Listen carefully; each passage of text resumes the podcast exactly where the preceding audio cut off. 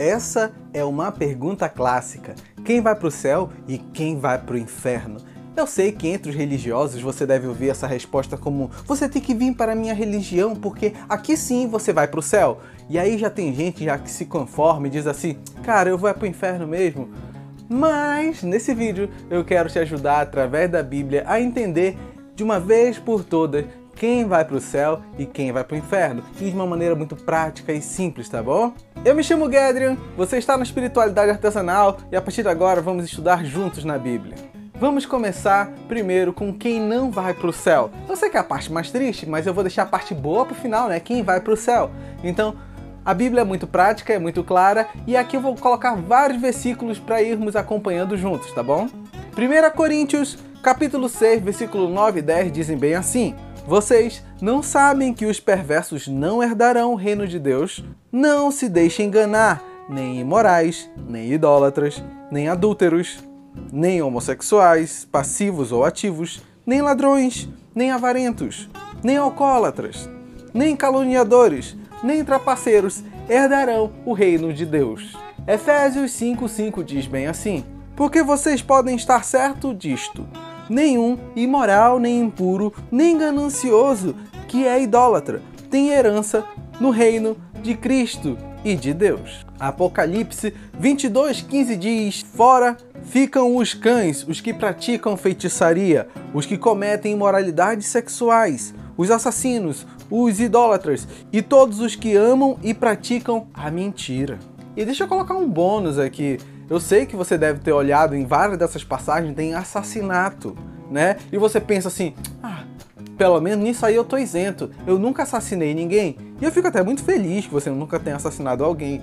Mas você sabia que odiar o seu irmão é uma forma de assassinar? Primeira carta de João, capítulo 3, versículo 15, dizem bem assim: Quem odeia seu irmão é assassino. E vocês sabem que nenhum assassino tem vida eterna em si mesmo.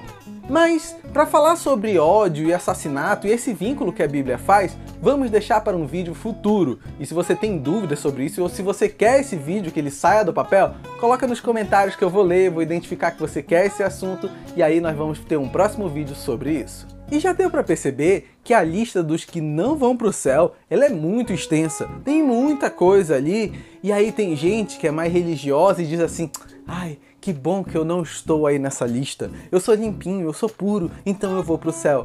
Deixa eu te falar, todos nós, em algum momento da vida, já cometemos algum daqueles pecados nessa lista que a gente relatou aqui nos versículos bíblicos, ou ainda estar preso nesses pecados por conta da nossa condição humana. Então, deixa eu te contar um segredinho. Nenhum de nós merece ir para o céu. Todos nós merecemos o inferno. Talvez você fique chocado e me diga assim: eu não mereço. Tem certeza? Você nunca pecou, nunca errou em nada do que eu estava citado ali, do que a Bíblia diz que não merece o reino dos céus? E não se espante, nenhum de nós realmente merece o céu. Mas agora eu vou te dar a dica de ouro. Todos merecemos ir para o inferno, mas recebemos como presente ir para o céu.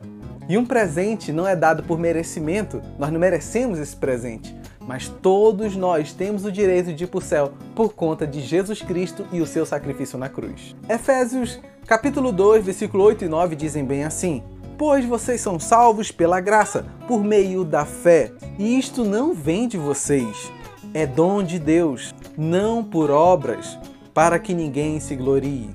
Percebeu como o Evangelho deixa muito claro?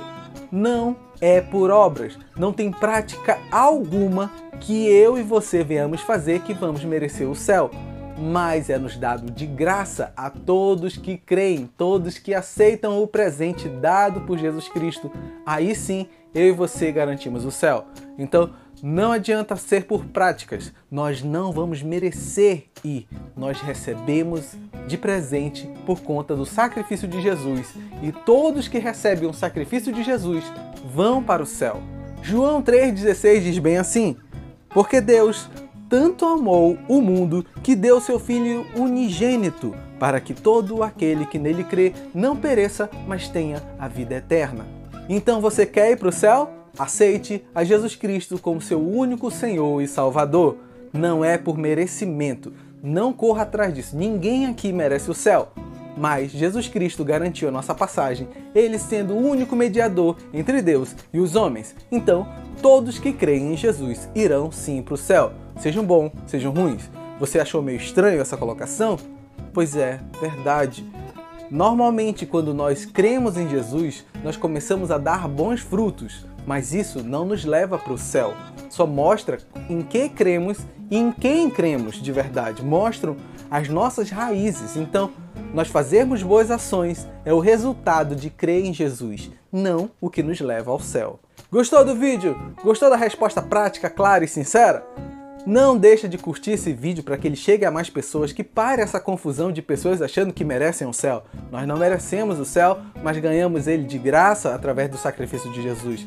Não deixe de comentar o que pode ter faltado ou o que você gostou muito no vídeo. Coloca, isso nos incentiva, nós começamos a estudar, trabalhar mais e gravar mais, porque queremos fazer parte do seu crescimento espiritual. E se você gostou desse vídeo e quer ficar ligado nos próximos, assina o canal. Faz muita diferença você ser assinante do canal, porque isso nos ajuda e incentiva a continuar produzindo novos roteiros. Sinta-se abraçado, muito obrigado pelo tempo que passamos juntos e Deus te abençoe. Até mais!